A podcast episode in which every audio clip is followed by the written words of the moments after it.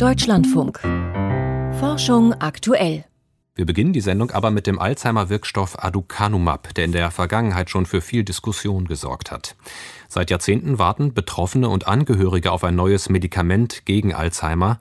Bei der Suche gab es allerdings immer wieder Rückschläge. Mehrere Studien wurden abgebrochen.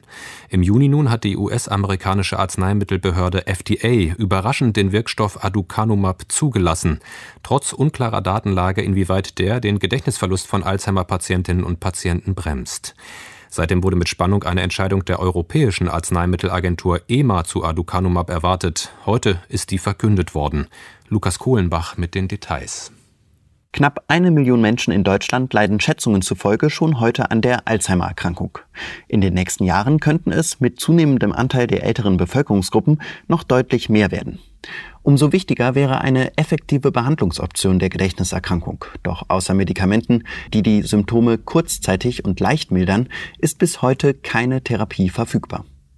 Nachdem die US-amerikanische Zulassungsbehörde FDA im Sommer den Wirkstoff Aducanumab unter dem Namen Aduhelm zur Behandlung der Alzheimer-Demenz zugelassen hatte, war die Europäische Arzneimittelagentur unter Zugzwang.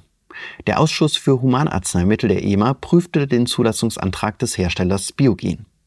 Heute teilte der Ausschuss mit, dass er die Zulassung nicht empfehlen könne. Die Daten der beiden Studien, die für diese Entscheidung wichtig waren, äh, waren nicht überzeugend bezüglich der Wirksamkeit. Erklärt Stefan Teipel vom Deutschen Zentrum für Neurodegenerative Erkrankungen, kurz DZNE in Rostock. Die EMA weist in ihrer Begründung der Entscheidung auch auf die Nebenwirkungen der Substanz hin. Aduhelm kann zu Hirnschwellungen und Blutungen führen, die zwar meist erkannt werden und sich wieder zurückbilden, jedoch auch in seltenen Fällen schwer verlaufen können.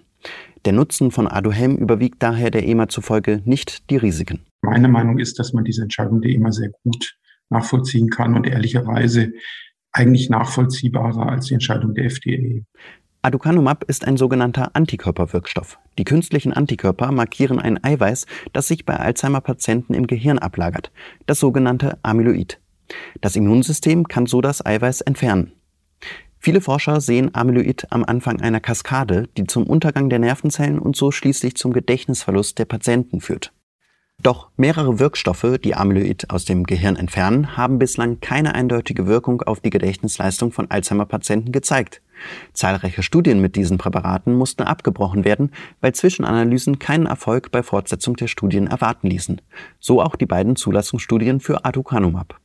Erst eine nachträgliche Auswertung ergab, dass eine bestimmte Patientengruppe in einer der beiden Studien von der Behandlung wohl doch profitierte.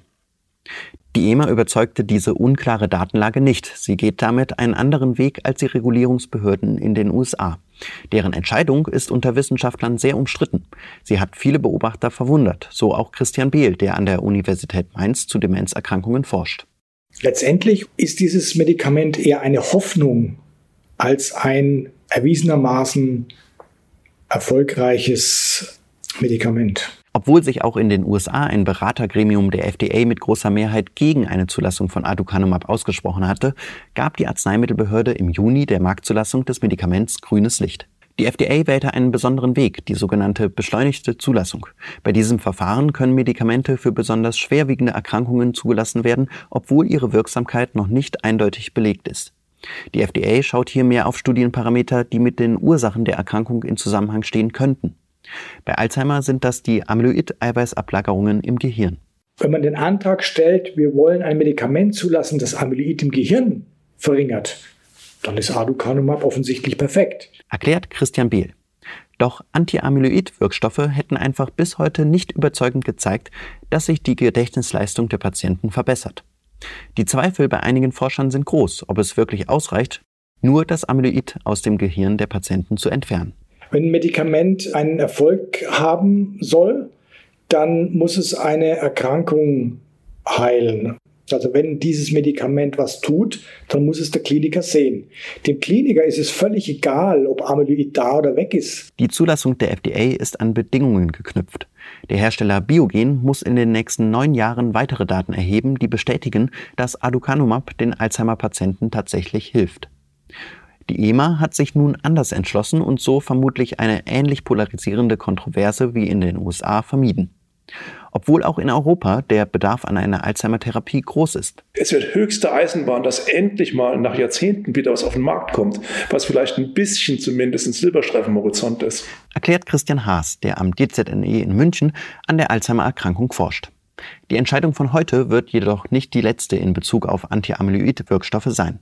Zwei weitere Medikamente, die auf einem ähnlichen Prinzip wie Aducanumab beruhen, hatten zuletzt in vorläufigen Studienauswertungen gute Ergebnisse gezeigt. Laut den Herstellern auch auf die Gedächtnisfunktionen der Patienten. Schon nächstes Jahr könnten hier neue Entscheidungen bei den Zulassungsbehörden anstehen. Biogen kann zudem innerhalb von 15 Tagen nach Erhalt des Gutachtens der EMA eine erneute Prüfung beantragen. Die EMA hat das Alzheimer-Medikament Aduhelm nicht in Europa zugelassen. Einordnung dazu waren das von Lukas Kohlenbach.